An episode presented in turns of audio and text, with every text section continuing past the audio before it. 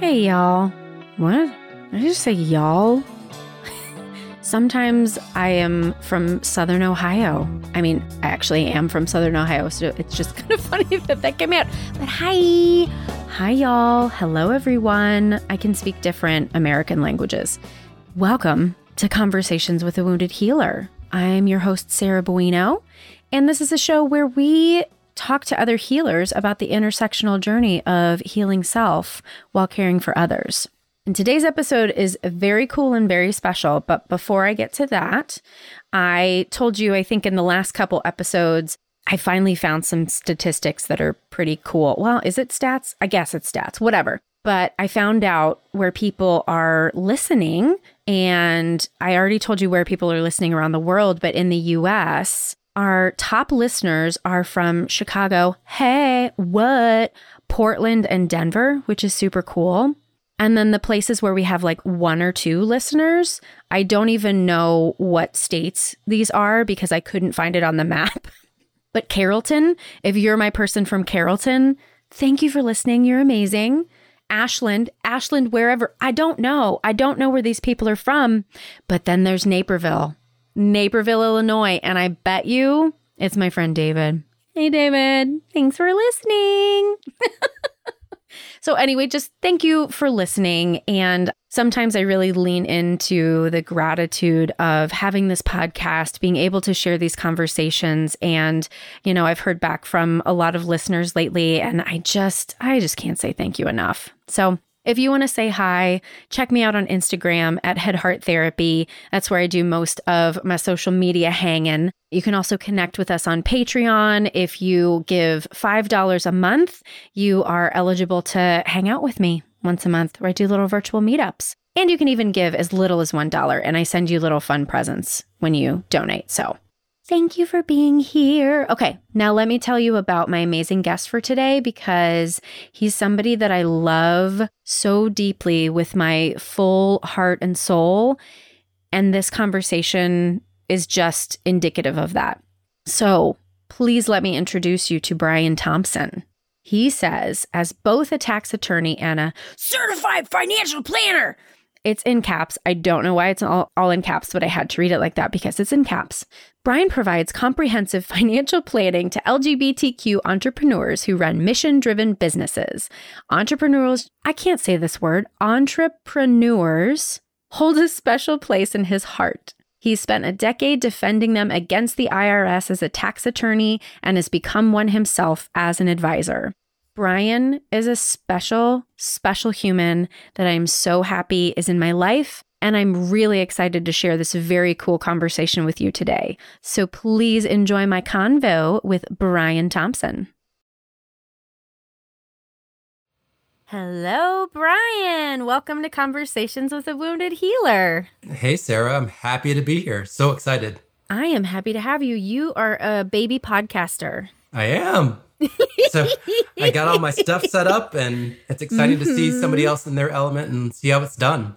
Right? Yeah, it's it's always fun to be like, "Oh, why do you do that? What's this about?" And then be like, oh, right. "Oh yeah, I'm not going to do any of that because this is just fine." right. right. I just learned what a pop screen was, so maybe I'm right. It, it looks right? really cool, so I feel like maybe I'll get one. Yeah, it whatever. We don't need to talk about pop screens today what we're here to talk about, as I said right before we started recording, I really have no idea where this is going to go, but I'm so excited about it. Yeah. So you're a baby podcaster, but you're so many other things. Mm-hmm. And one of the most important things to me is that you're my Al Anon friend. Uh, yes, that's where we met. Al Anon buddies. Al Anon buds. Yeah. And it was a couple years before we started. It was COVID before we really were like, hey, you, let's talk. Yeah. Well, I think for me, I'd always noticed you. And, Same. And I saw you sitting there and I was like, oh, I'd really like to get to know her, but I'm also very shy. So I tend to be like, um, I'm just going to wait till something pops up. And I think our birthdays are close together and, um, and we're near the same age. And so when I found that out, I was like, oh, that's my in. I'll, I'll say happy birthday and how's your birthday party? I feel like that's yes. where it started. yeah, totally. And now we're friends. Now we're and friends. Podcast buds. But yeah. one of the cool reasons that I asked you here. So you do stuff that I am going to guess that when people read your bio, they're going to be like, what the fuck is this person doing on a podcast about healing? Because we wouldn't necessarily think about law and finance in the realm of mm-hmm. healing, but because you're a person who does your own personal work and you're especially digging into impact investing, I thought what better conversation to have than about your own healing journey personally and then how you're applying that professionally. So, Absolutely. would you tell people like the elevator pitch of who you are and what you do? Sure. So, I'm Brian Thompson. I own Brian Thompson Financial. I'm a a tax attorney and a certified financial planner, and my firm specializes in serving LGBTQ entrepreneurs who run mission driven businesses. Pitchy enough? Beautiful. yes, perfect. and draw the line back for us. Little Brian running around the world. Did you grow up in Chicago? Where'd you grow up? I didn't. I was born in Michigan and grew up Michigan. in Indianapolis. Ah, okay. Yeah. So little Brian running around Indianapolis. I'm sure he wasn't like, I'm going to be a tax attorney when I grow up. Like, what was going on for you as a kid that then led you into this career? That is an interesting question and a very convoluted story, right? Because I, I felt like I've always been this reflective type of person. And you mm-hmm. talked about mm-hmm. in the beginning about how does a person in law and finance get on a healing podcast? And to me, they're very much the same. And which is why I actually have a lot of therapists that are clients. All of this stuff is mixed in together personal work and your ability to manage your finances and to live the life that you want because that's really what personal finance and managing your money is about is being able to really support the life that you want to live. And you need to have that internal reflection that reflection that internal work to say oh this is the life that i want and this is what i want to go after and then this is how i can use my money to support that life. And so going back to high school brian i would read a lot of books on philosophy. I've always been sort of interested in numbers and I think that's really been my way of controlling things, making sure that I have things ah. in order. yes, taking it back to the Al Anon route. I know nothing about that. and so I actually went to when I went to undergrad, I was a philosophy major, as a philosophy and English writing double major. And mm. I was just into personal work, I was into religion. I was trying to figure out how to live the best life because I figured if I knew what that was, I could follow the rules and everything would be perfect and dealing with a lot of internal conflict around being gay and also being black in a very, very white environment. And so there's a lot of shame around that. There's a lot of pressure. There's a lot of stress and anxiety. And so trying to deal with all that internal conflict led me to trying to find the perfect life, trying to find this right way and be perfect in everybody, everyone's eyes. I feel like I did a fairly good job of that. I was a very good student. I was a very sure good athlete. You did. Uh, I was popular. I, I, I did all the right things, but I wasn't authentic, and I didn't really know that until very much later on in life. Mm. And then when I got to when I graduated, I was talking to my advisor, and he was like, "Well, you have two paths. You could go and get your PhD in philosophy. Any college will want you, or you can go to law school and make money." I was like, "Oh, I like money. I'll, I'll go to law school." All right. Right. Yeah, just two options. That's it. Right. That's all you can do. Man. And so then I, I applied for law school and I went. And my second year of law school, I just fell in love with tax. Something about the rules, so the weird. numbers. It is weird, right? it's so weird. I've learned it. to embrace it because people like I used to not tell people like I just loved I loved the rules and the exceptions to the rules and the exceptions to the exceptions to the rules and being able to figure things out. I love rules. As I said, I, I yeah. want to know what the rules are and figure out and then mm, and then do it right. Do it right. Can we stop on that for a second too? Because sure. that's such a brilliant, like all of our desire to fix, manage, and control in the world. Like that is the most brilliant example of how you can like use that survival strategy for good, right? Instead of for evil. That's so evil. brilliant, right? Like, wow, I'm just really impressed with that. And thank God that there are people like you because if everyone was like me and was scared of numbers and math, then we would just all, I don't know, we wouldn't eat. I don't know. we wouldn't eat. I'm sure we'd figure something out. I, I, feel like that's really the, the crux of my business is being like, oh, everybody mm-hmm. has these special skills or talents or interests or passions. Mm-hmm. And if we actually all focus on those, we can change the world. You are incredible at what you do. And so you can leave the numbers and things to me and you get to do what you get to do, right? And I it's, love to do that. Right. And so to me it's a part of a part of the process, finding what you're passionate about, finding what turns you on and mm-hmm. doing that and forgetting about everything else. Mm. I was going to quit law school and become an accountant. That's how serious I was. And my one of my advisors there was like, no, you can actually do tax and law at the same time. Oh my God. And then you like freaked out. That's so cool. Yeah, this is what I'm going to do. Wow. I, I, love it. And I've always been a spreadsheet wow. nerd. I've always been a personal finance nerd. Fast forward a little bit, I practiced at a law firm for 10 years, representing small businesses and individuals before the IRS. And I took my certified financial planner exam on the side because I just love it. I loved learning and I right it's so weird but it's so weird but i also i love that you were like oh i used to hide this before and now i share it because yeah. the joy on your face right now if people could see how joyful you are about loving these numbers yeah. anybody would be like I love this weirdness. Like I have a friend who's a beekeeper now. This is a just total aside. And I'm like, that is so weird and it's so cute. Like how excited you are. I don't give a shit. Like it's whatever your weird thing is. Like, yes, do it. 100%. Completely agree with you. It's so important. And again, that's that's why I've created this firm. Right? We figure mm-hmm. out what mm-hmm. your passion is. We mm-hmm. talk about your vision for this business, what your values around the business are going to be. And then we talk about strategy and tactics how you build this business for whatever purpose that you want it to be, keeping those three things as the core lens of saying, what do I want to do? What do I want this to be? Where do I want to go? I say this all the time to all my clients. You can create whatever you want. And nobody believes me at the very beginning. But as we get into things and they're like, oh, I actually don't need to do this. I don't need to work on Saturdays. I, I don't need to work after seven. I don't need to resonate a little bit. Uh huh. Uh huh. Yeah, it's just about the reflection and the internal work of what it is that really brings you joy and brings your passion out and doing it, going after it. Mm-hmm. And that for me is after I started was practicing for a little bit, I realized marriage equality was coming around, and mm. I knew that I wanted to help. I loved numbers. I loved personal finance. I was like, what can I do to help support my community? And it was this. It's planning. It's helping people understand all these rules and nuances that we're just now getting and figure out how to make the most of them. Right. And it keeps changing. Mm-hmm. That's the thing that I'm always like, I don't know how y'all keep up with this shit. Like my accountant is always like, "Oh yeah, there's this new rule that came out in this law and they're like you have to be a, an attorney to read and understand these things and my CPA is not. So, yeah. I don't know how she does it." I mean, it's especially this past year, it's been absolutely mm-hmm. nuts. Sometimes I wonder how I cuz I also write for Forbes and I have to explain this to people explain all these changes and explain how what's happening. And it's sometimes very stressful trying to figure out what's happening and why are people making rules that are leaving big chunks of people out. Yeah.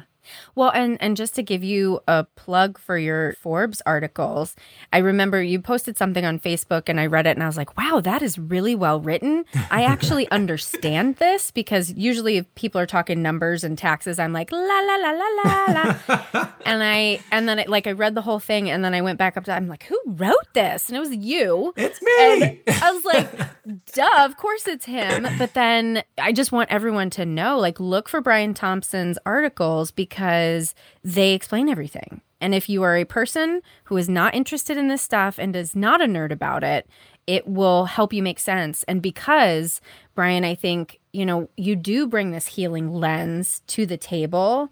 I think that's part of it because you write in a very relational way. Yeah. And that's not how most tax attorneys think. Mm-hmm.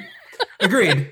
yeah. And I feel like that's a part of my, you know, you, you come to this point in your life where you're like, oh, all of this stuff is a culmination all my past is a culmination of where I am right now. And right. I was a writing major in college, so I wrote a lot. I wrote for newspapers, I wrote, and I feel like that's helped me create the space where I can really convey complicated things in a simple, accessible way. It's such a gift. Thank you. I appreciate you saying that. You're welcome. And I also wonder too, because as as you're talking about this, like looking back and thinking like, oh, everything up to now has has led to where I'm supposed to be. I wonder if there's something about your 40s where that's a common experience for people yeah. who've like at least at least the folks who've really sought out their own healing because I resonate with that 100%. Like even the really bad things that have happened, I'm like I had to have that in order to be here. Hmm. Yeah, I'm not sure if it's really reserved for people in their 40s. I'm sure that there are a lot of younger people who have had traumatic experiences that realize this has all happened to get me to a new place. To me, I, I feel like I've been fairly late to the game. I've only been in Al Anon for three years, and it took a very traumatic experience mm-hmm. to get to that place and get to this mm-hmm. place of mm-hmm. revelation and being like, oh, this is not what life's about. taking care of other people or doing things for other people and losing yourself. It's about yeah. You and your passion and what you want to do and figuring that out. And it's work mm-hmm. to figure that out, as you as you know. Mm-hmm. It's it's a lot of work in a, a lot of different avenues. And so mm-hmm. I feel mm-hmm. very fortunate. I still get emotional talking about it. I feel very Please. I feel very fortunate to have had the experiences that I've had, even as tough as they've been. And mm-hmm. they've been tough, but I feel like I'm in a very, very good place where I need to be. Mm-hmm. And it shows. Thanks. Can I ask kind of a, a therapist type question with that? Like, of course, the, the emotion that just came up. What, which emotion was that? Gratitude. Hmm. Also, some pride and a little bit of comfort. Mm. Saying, yes, I'm, I'm where I need to be, doing what I need to be doing, and feeling good about that. Feeling like you're, oh, yeah, I don't know what's going to happen. I don't know what the future is right. going to bring, but it's worked out so far. Mm. You're so special. You really are. You really are. I'm just like Thank you. My editor makes fun of me all the time because I always have these like love fests with people I interview on the podcast. But it's even worse when it's a friend already. And then yeah. I'm like, oh my God, I love you so much. And you're like, I love you too. Oh my God. but seriously, it's just, yeah, you're really, really special. And you saying that you kind of saw me and Al Anon mm-hmm. room and was like, "Hey, I want to mm-hmm. know her." I definitely I saw that in you too, and it's so funny, you guys. Brian is like eight foot thousand, like he's so tall. Yes, and I'm foot and thousand. I'm, yes, that's a, that's a number, right? See how bad I am at numbers, Brian. but he's seriously like one of the tallest people I have ever been in real life with, and I am five feet tall, and you were small. You made yourself small in that room. It's a very tiny room, also. so you made yourself small. And then, like, over time, I watched you sit up taller and straighter and be mo- like, allow yourself to be seen more. Yeah. Wow. I'd never heard that. And I appreciate you bring that. It sounds right. It resonates that I definitely mm-hmm. try to mm-hmm. make myself small because, mm-hmm. right? Tall, I'm six four for reference. And so tall. Oh, okay, fine. tall black men tend to be mm-hmm. tend to intimidate people in quotation marks. And so right. especially in rooms like that when you're one of few black people, you and again, right. I feel like a part of that too is I'm just shy. I don't like being vulnerable with other people. And I know that in order to do that, I have to trust you the thing that I trusted about you is that you were very open and vulnerable in the meetings. Like you would just cry. I hold no shit back in that room. Yeah. And I was like, wow.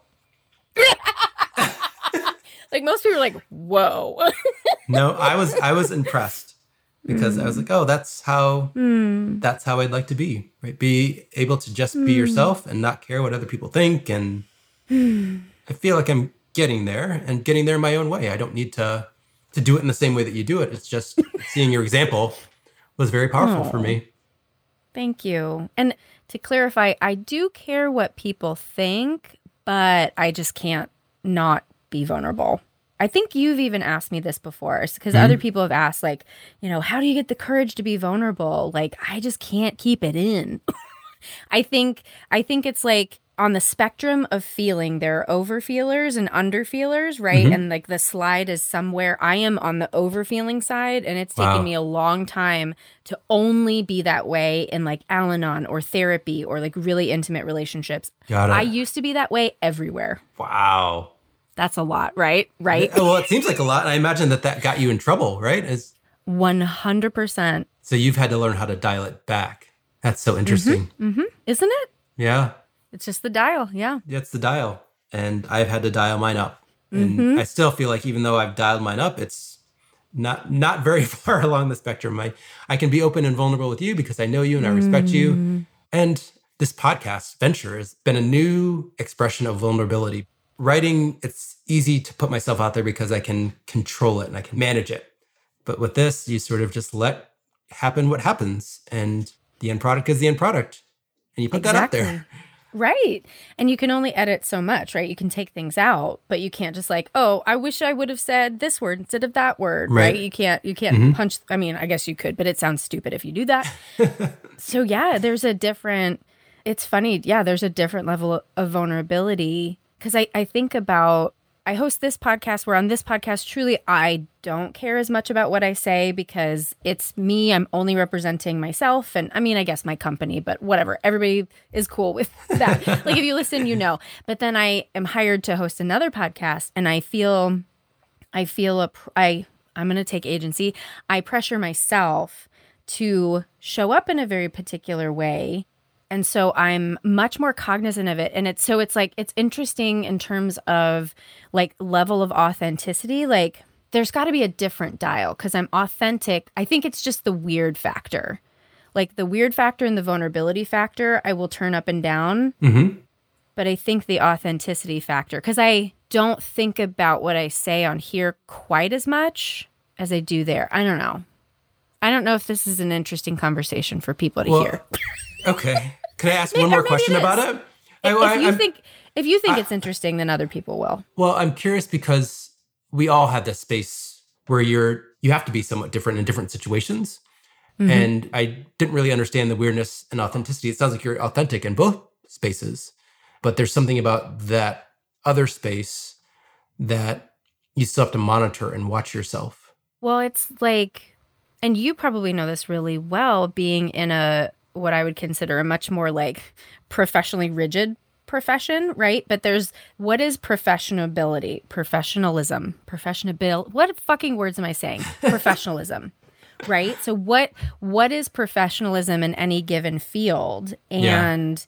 and this is an interesting conversation to have in terms of race and queerness, right? Mm-hmm. All of these things like what is acceptable professionally? Mm-hmm. And because I'm a therapist, I think we have much more lax than your field, much more lax rules, quote unquote.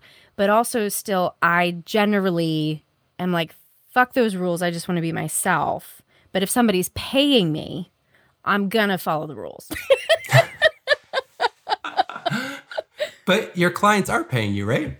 Your clients are still paying you. And well, they're, that's different because they are paying me because they want me, right? They want my weirdness, right? I put on my website, "Look, I'm weird. I have a nose ring and crazy colored hair. Do you want this?" cool. If you're if you're consenting to this, great.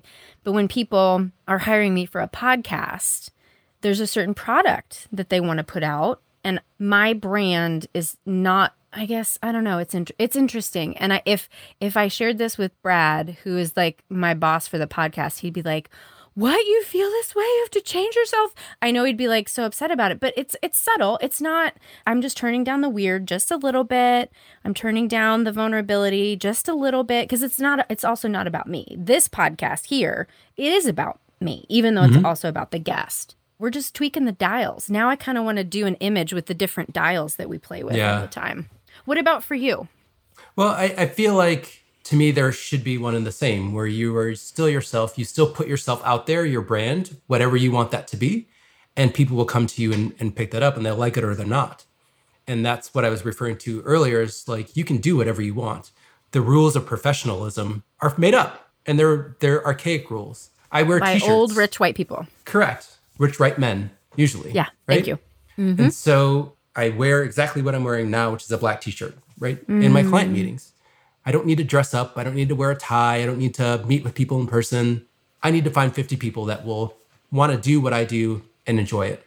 And when you start thinking about things in that context and thinking, oh, I can still be myself, I can be everything that I want, and still somebody's going to like that, no matter how weird you are. There's weird stuff out there, right?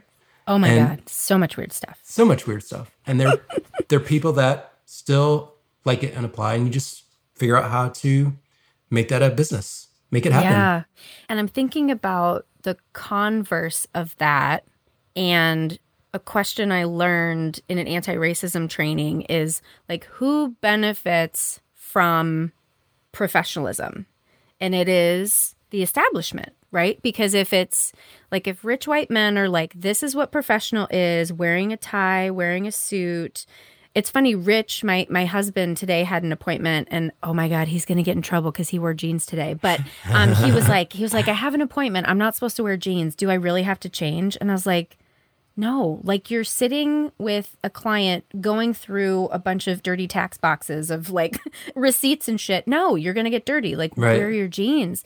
And I was t- I was telling him I'm like just so you know like that's a product of white supremacy is like this this professionalism and he's he's so cute like he wants all that information. Yeah. But it's so interesting because of course people of color don't benefit from that there was a movie and I never watched it, but I had a gay client who was telling me, I think it's called Do I Sound Gay?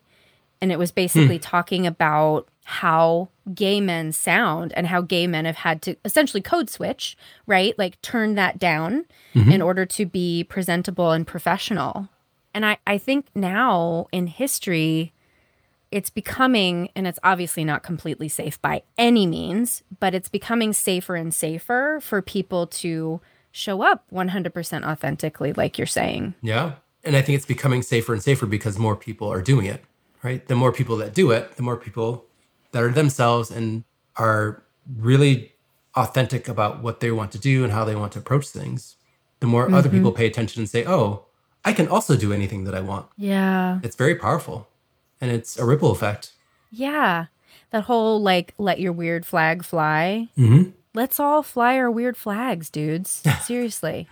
and it, I think the cautionary tale there is it has to be your flag, right? Mm. I, I, always think of gay men. Mm. My issue with coming out and being gay was I didn't know what gay looked like because I was very straight acting. Mm-hmm. And so then you go to the other route. I was like, maybe I need to wear short shorts and talk very mm. high and trying all these things that still weren't me right? It's it's mm. still acting, it's still pretending. You're just pretending in a different way.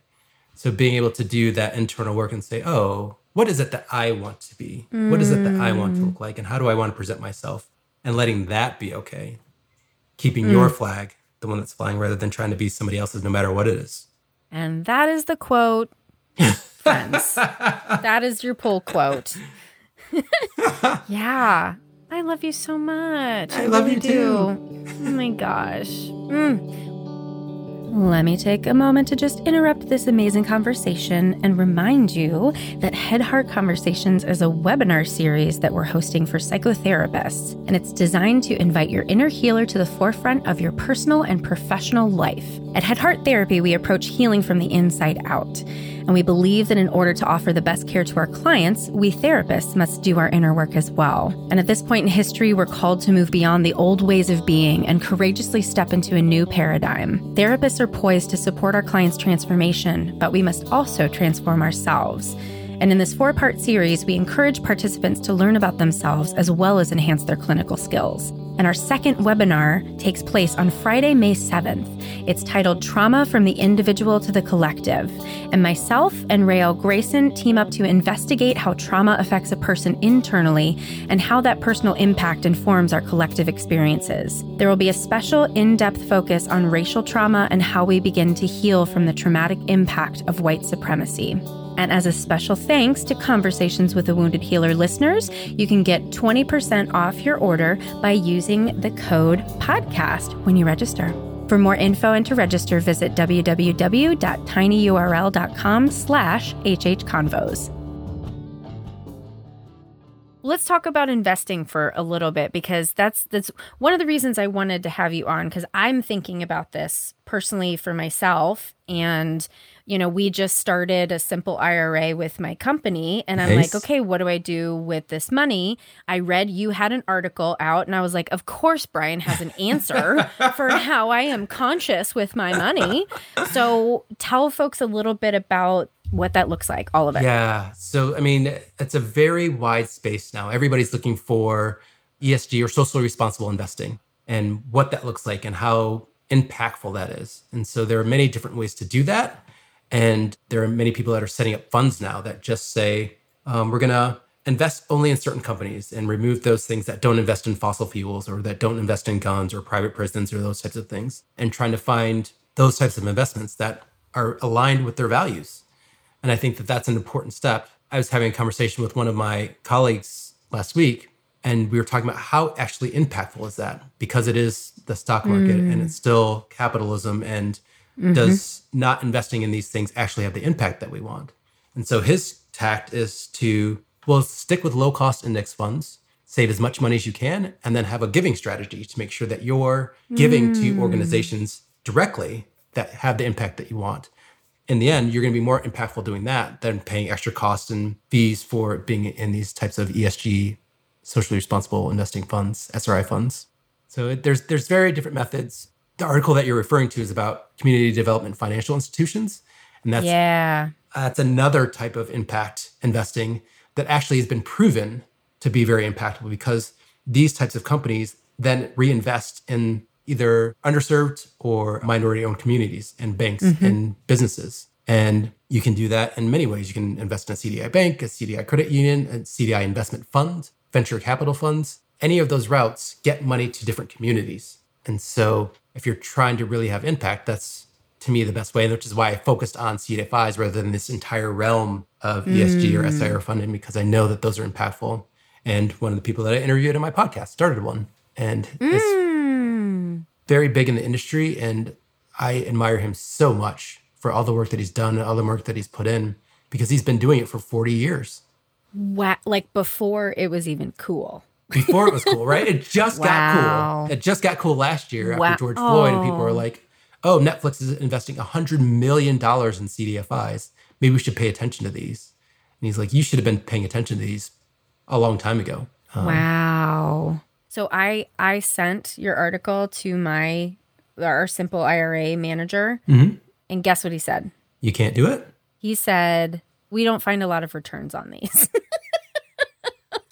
so basically, they don't make you a lot of money, and I I had mm. to be like, and he's a black man, right? Yeah. So let's just talk about like how the field works and how mm-hmm. you know. And I had to say to him, my priority because I have so much privilege, mm-hmm. so much privilege. And there's enough, I feel safe. Like if I retired with everything that's in my bank account right now, plus what we're going to inherit from other relatives, I am going to be fine.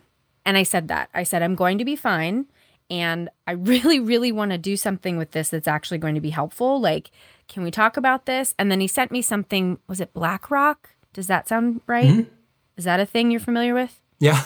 yep. Okay. He said he just sent me that and didn't say anything. So we haven't even really had more of a conversation because it's funny whenever I especially as a business owner there are so many things that I would much rather like I just want to pass it off to you and have you do it.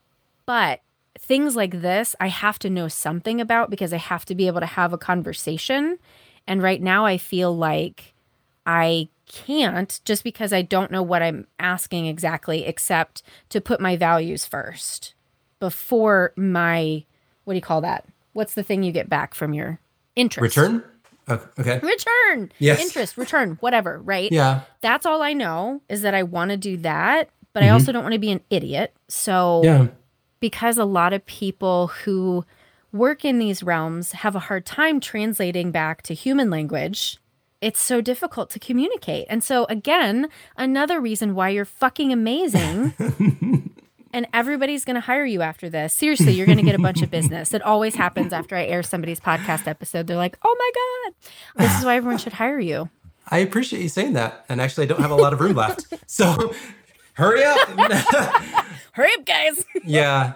And I, I wonder too if it would be helpful to sort of talk through that part of, of how you think about this type of investing and what it does. Because he's right. These are what people consider the bond part of their portfolio. And bond returns are somewhere mm. between 2 to 4%, versus okay. stocks are somewhere between 8 to 12%. And so mm-hmm. you don't just invest in CDFIs if you're trying to balance your portfolio. So the goal to me, what I tell my clients is we focus on three things that we can control our costs, our diversification, and how much money we're putting in. Those are the only things that we can control, and we let everything else take care of itself. We know that if you do those three things in the long run, you're going to be okay. And so it's about building a portfolio and not just saying, oh, I want to invest in CDFIs. I just want to invest in those because you're not going to make a ton of money. You can do both. And that's right. That's my thing. It doesn't have to be one or the other. Both of these things can be true. You can make an impact with your investing by having a bond part of your portfolio that's in CDFIs, and you can also invest in low cost index funds and have them balance and say, I'm going to do both, and this is what I'm trying to do with my money that also makes an impact. And there are other funds that also have, like I said, that are socially responsible funds that leave out certain things and let you feel good about what you're investing in. the impact is going to be different. And that's, to me, that's what my next article is going to be about is what is the actual impact of investing in something like an SRI fund or an ESG fund? Because I think in the end, it's exactly what you're saying. I want to have an impact with my money. I want to make it profit and I want to have impact. I want both of those things. How do we do both of those things? And that's, there are many different ways that we've talked about before, as far as like mm-hmm. saving as much money as you can and then giving it away, or investing in funds that you really feel good about. And it goes back to that very beginning is what is your purpose? What is your vision? What are your values? And we use those as a lens to then develop this portfolio for you. But it's a conversation. It's a conversation that we all need to have. And I'm, I'm sorry to hear that your person is like, no, I'm just going to give you this. No, it's a conversation. well, I'm sure he's not used to getting that question. Probably right? Because, I mean, I'm guessing that not a lot of white women are like, hey, how do I? I don't know. Maybe that's not true. Maybe I'm just judging white women too hard. Whatever. Whatever. Whatever. But yeah, I mean, I'm even though it's hot right now, I'm I'm still sure that the percentage is much smaller than the mm-hmm. people who are like, I want to make as much money off this money as possible. Sure. Because that's what we've been taught. That's what capitalism, you know, that's mm-hmm. that's what linear thinking, patriarchal thinking is very much like straightforward. We have to continue to make money. We have to continue to do better. I remember when my brother was working for a major company and he was in this like sales position and it was such a bad fit for him like hmm. we are not salespeople that is not, not not how we're built and he was like well yeah i'm supposed to like meet these metrics and the company is supposed to do better every year and i was like that literally isn't possible like that's the stupidest idea ever if we think every year we have to make more money there yeah. are so many factors that go into that mm-hmm. that's dumb so if we stop thinking linearly and start thinking more like circularly and like cycle wise, which is a more feminine way of thinking about it, right? Like, I don't know. Am I saying words that make any sense right now? I, I do understand. Yes. And it does make sense to me. And I, to me, it's, it's this concept of black and white thinking, right? That it has to be one way yeah. or the other. And to me, what I've learned in Al Anon and in life mm-hmm. and in helping support people that run mission driven businesses is that you can have both both of those things can be true. You can have an impact and you can make a good living. And that's hopefully what I help teach people. Hmm. Mm. Let's shift into the healer question because I'm really curious how you're going to answer this. Would you consider yourself a healer? I do consider myself a healer, very much Yay! so. uh, to me, financial planning is about the art of financial planning, which is dealing with the emotional aspects of money we all have emotional baggage around money. Mm-hmm. And to mm-hmm. pretend like we don't is foolish because mm-hmm. it affects the way that we act with money. And then mm-hmm. also learning the technical sides of it. I need to learn what SRI investing is or what ESG investing is or how CDFIs work. I need to know the technical knowledge. And the thing that I love, love, love about what I do Is, you guys, he just leaned back and was like touching himself, not in an inappropriate way, but just in a like, oh, luxur, like I love this. I this. love it. Go love on. It. I, I love that I get to do both.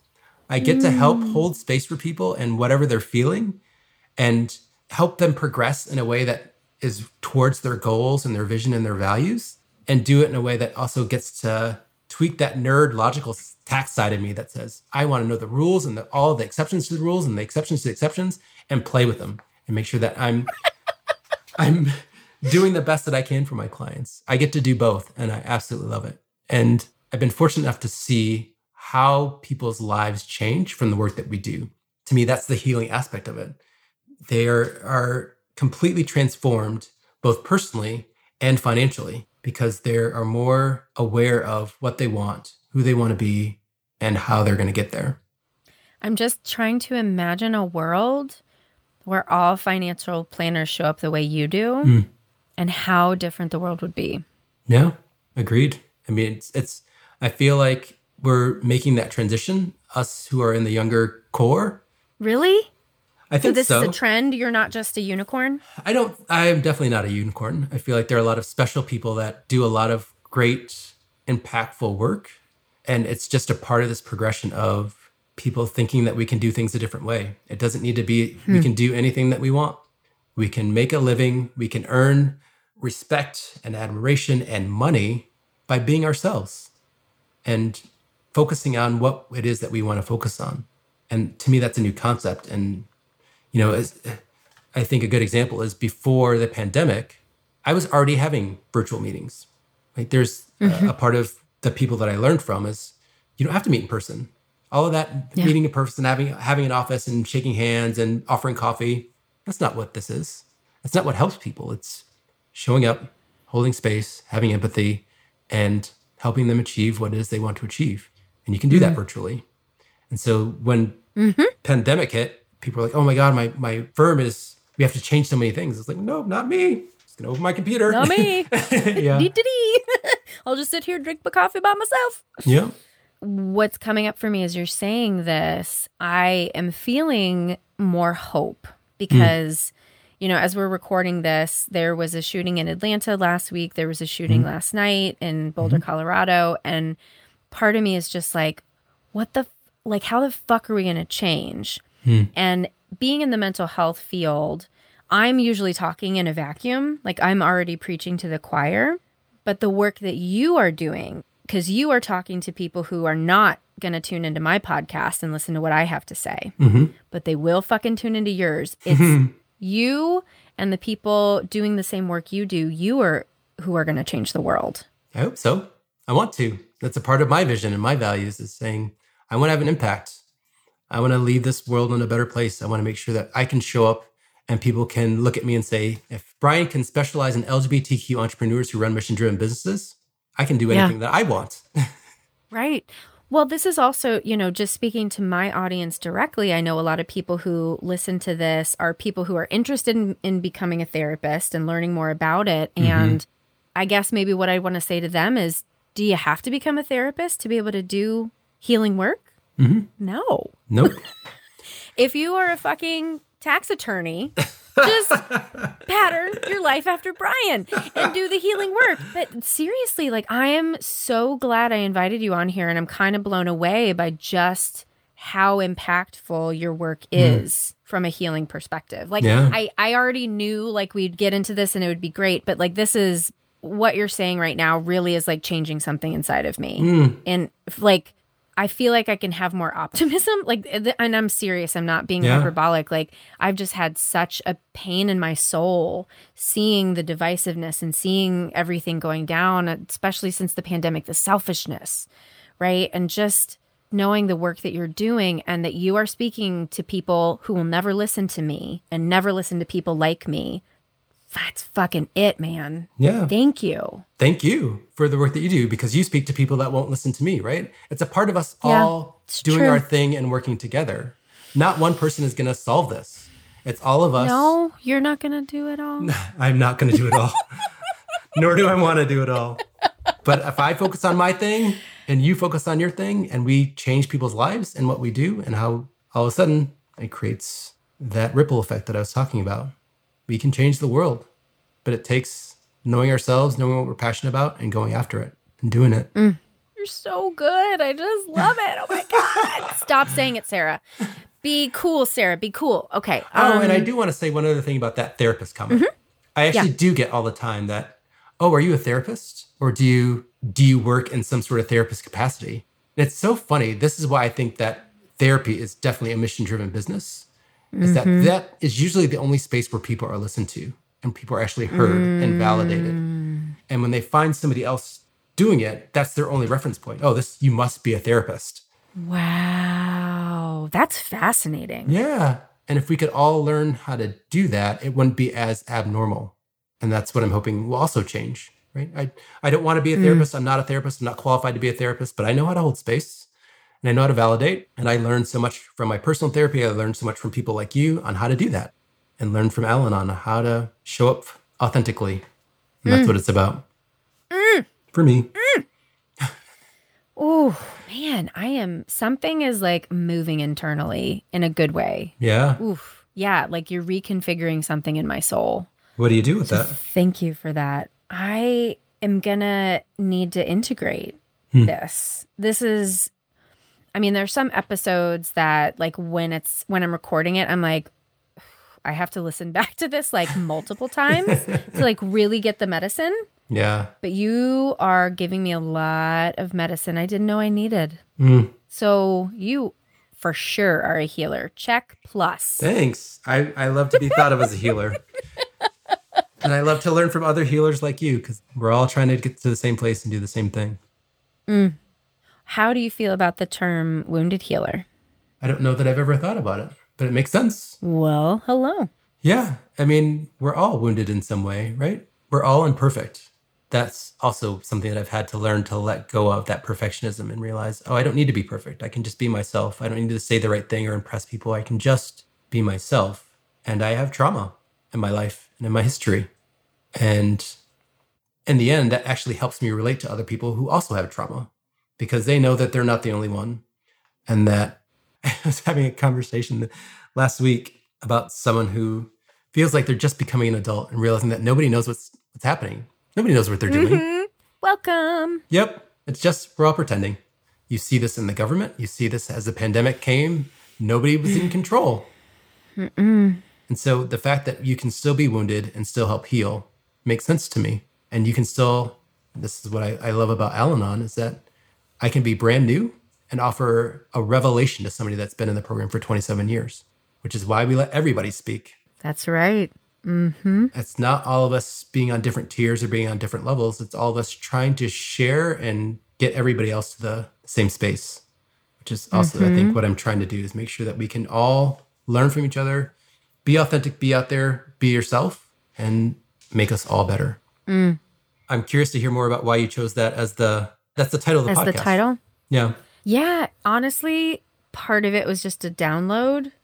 Hmm. Like sometimes I just get a title or like the head heart therapy, the name of my business. Yeah. It was just kind of a thing that like this is what it is. And then I had gone through some papers that years ago I had taken some notes from a Brene Brown training and hmm. I had written head dash heart head slash heart, which is what the name of my business was. So like I got a download, right? So that was part of what happened with this. I don't know. It was just like conversations with a wounded healer. That's what mm-hmm. it's called. And then Jung coined the term, Carl Jung, who's a famous psychoanalyst, contemporary of Freud. He coined the term, you know, in terms of a therapist, essentially being a wounded healer. And it just, it just felt right. It just happened. Amazing. And you consider yeah. yourself a wounded healer? Yeah. Oh, yeah, for sure. And the thing, you know, when you ask the same question over and over a trillion times, you end up getting similar results. And, you know, the only people who don't like the term wounded healer are people who feel like leaning into the word wound is almost like being a victim.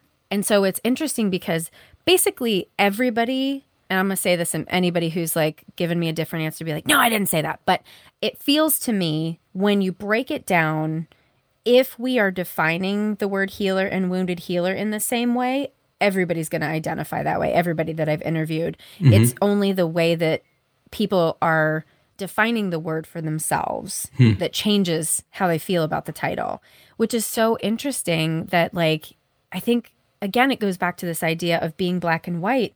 We think we're saying something that you understand, but the meaning can change mm-hmm. just based on like what you think that word means, even if it's the same word, right? Like yep. the word love. Oh gosh. right? Like yeah. I mean that's a great example of a word that can mean a trillion different things. Mm-hmm. If we don't get curious about the language and what that language means to you because mm-hmm. it is unique to every person, then exactly. we don't fucking know what we're talking about. Exactly right. I take my clients through a values exercise and they start out with a list of 100 words. Yeah, right? you, I love that. Right? Yes, and the so value you, sort. Correct. That is a therapy thing. So I oh, love that you're stealing it. Stolen. It is. Thanks. Yeah. Mine now. yep. And people love it. And then you, but you still get mm-hmm. down to mm-hmm. those four core, five or seven, and you have to define them. What does mm-hmm. love mean to you? What does yes. wellness mean to you? What does passion mean to you? And I love being able to see people think that through. No, it's amazing. Dude. Ugh, that's so good. I should give you more of those ideas. Please. I, I will like more thera- therapy tricks. Mm-hmm. Yeah. Mm. Sprinkle them in them. there. I'm also a registered life planner, and so I've learned a lot of stuff in that that concept, that teaching of like, oh, how do you get people's core going? I feel like all these exercises about getting people motivated and getting people on fire have been so powerful. I truly love it. Hmm. Well, it's almost been an hour. Okay. And it's probably good to let you go and do whatever chill things you're going to do for your evening. Yeah. Before you go, first tell everybody how they find you and where they learn about you. So you can learn about me in several ways. Uh, my website is BT Financial, Brian Thompson Financial. If you Google that, you'll find me, Brian Thompson Financial on Forbes.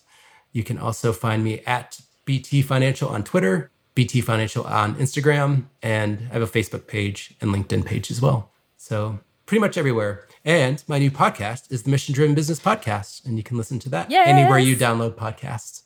Got to get used to saying yeah, that. very good. Yes, you do. like and subscribe, except we're not supposed to say subscribe anymore. It's follow now. Oh, like and follow then.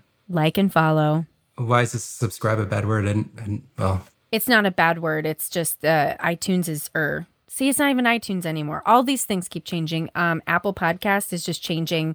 They're going to do what Spotify has been doing all along, which is follow instead of subscribe. got it. You can still say subscribe, but that's just not what they're doing anymore. Okay. Like and follow, please. Oh my god. And I guess anything that I didn't ask you that you want to share with people or a, or a nugget of wisdom to go out on? Uh, I don't think so. I, I, I really enjoy our conversations always. And I feel like this is just another good one that we've had. And I'm glad to share anything. And if people have any feedback or questions, feel free to reach out. I love talking and learning. So let me know. You're awesome. I love you. Love you too. I think you're awesome. Yay! Thank you so much to Brian for being an amazing friend and an amazing guest. If you'd like to learn more about Brian, please check out our website at www.headhearttherapy.com slash podcast. Thanks as always to the Creative Imposter Studios for editing, to Liam O'Donnell for the album art, and to Ben Mueller for our theme music. Until next time, bye-bye!